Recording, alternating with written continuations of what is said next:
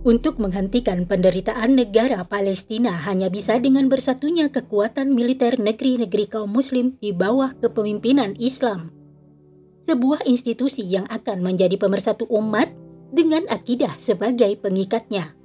Sesuatu yang tidak mampu dilakukan oleh para penguasa muslim saat ini akibat pengaruh sekat nasionalisme yang membatasi. Ikuti berita selengkapnya di podcast Narasi Pos narasipos.com, cerdas dalam literasi media, bijak menangkap peristiwa kunci. Halo, Assalamualaikum warahmatullahi wabarakatuh. Sudah dengar kembali bersama saya, Mimi Mutmainah. Seperti biasa akan menemani ruang dengar Anda dalam rubrik World News. Kali ini dengan judul Kepemimpinan Islam Menghapus Duka di Bumi Palestina oleh Irma Varianti. Nah, pendengar setia podcast, jangan ke mana-mana, tetap setia bersama kami.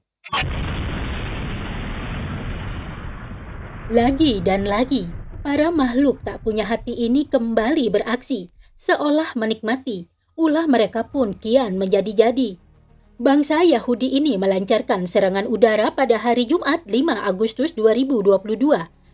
Menurut catatan Kementerian Kesehatan Palestina, Sedikitnya 25 warga sipil Palestina tewas di jalur Gaza, termasuk di dalamnya enam orang anak dan beberapa pejuang jihad Islam.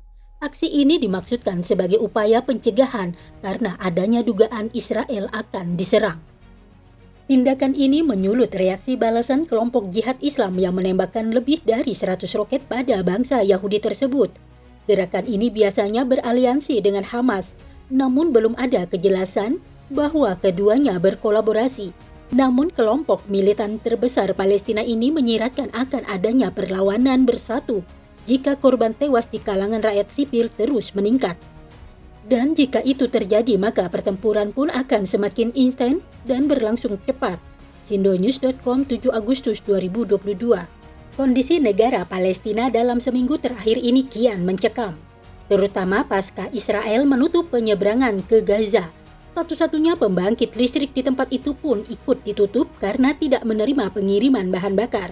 Sayangnya, dari 300 roket dan mortir yang ditembakkan ke Israel, sekitar 70 buah di antaranya tidak sampai ke negara tersebut dan mendarat di jalur Gaza. Sebagian besar di antaranya mampu dicegat oleh sistem pertahanan rudal Iron Dome sehingga tidak menimbulkan korban yang jatuh. Menyikapi hal tersebut, Aksa Working Group menyatakan kecamannya terhadap tindakan Israel dan menganggap mereka sebagai rezim zalim yang harus dilenyapkan dari muka bumi. Lebih lanjut meminta para pemimpin dunia serta komunitas internasional untuk memberikan responnya. Namun, bak dua sisi mata uang, ada yang pro dan ada pula yang kontra. Di satu sisi murka, namun di sisi lain justru melakukan normalisasi hubungan dengan negara tersebut. Lihatlah bedanya ketika mereka satu suara dalam memboikot Rusia yang melakukan invasi ke Ukraina sebagai bentuk tindakan. Namun ketika bangsa Palestina diserang dengan membabi buta, mereka diam seribu bahasa. Dengan sikap bebal dan tidak tahu malunya, Israel sering mengatasnamakan pembelaan diri di balik serangannya.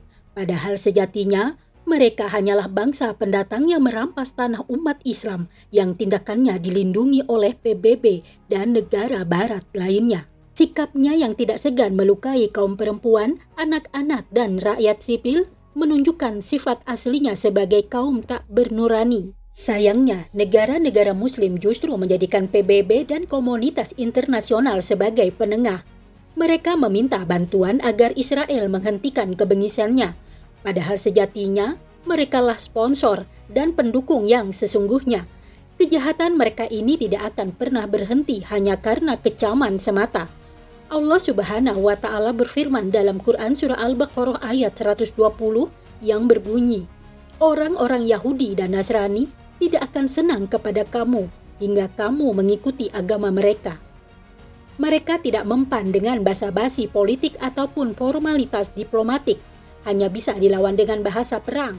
Namun, atas nama nasionalisme, sekat itu begitu kentara.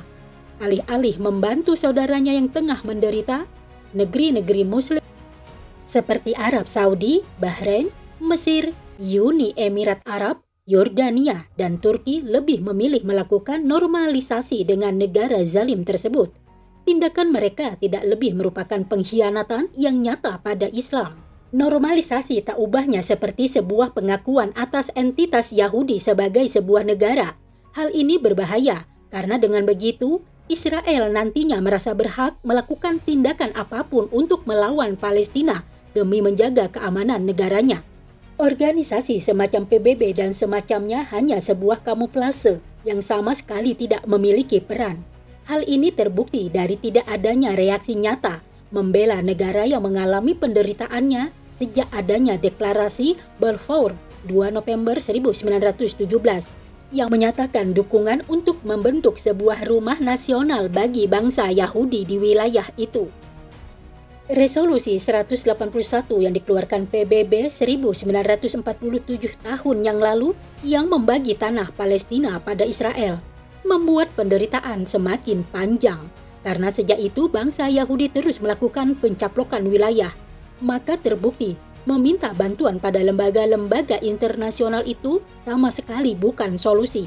Adapun bantuan sosial yang digalang untuk Palestina sifatnya hanya sekedar meringankan beban sementara mereka masih mengalami penjajahan tak berkesudahan.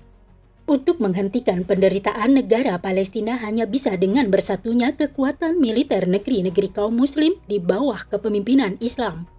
Sebuah institusi yang akan menjadi pemersatu umat dengan akidah sebagai pengikatnya. Sesuatu yang tidak mampu dilakukan oleh para penguasa muslim saat ini akibat pengaruh sekat nasionalisme yang membatasi namun keberadaan institusi itu saat ini tiada lagi. Oleh karenanya, adalah suatu hal yang mendesak untuk menegakkannya kembali di muka bumi agar seluruh permasalahan yang dihadapi kaum muslim mampu tersolusikan.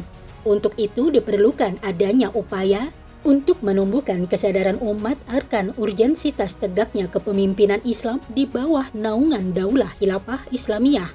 Wallahu a'lam bishawab.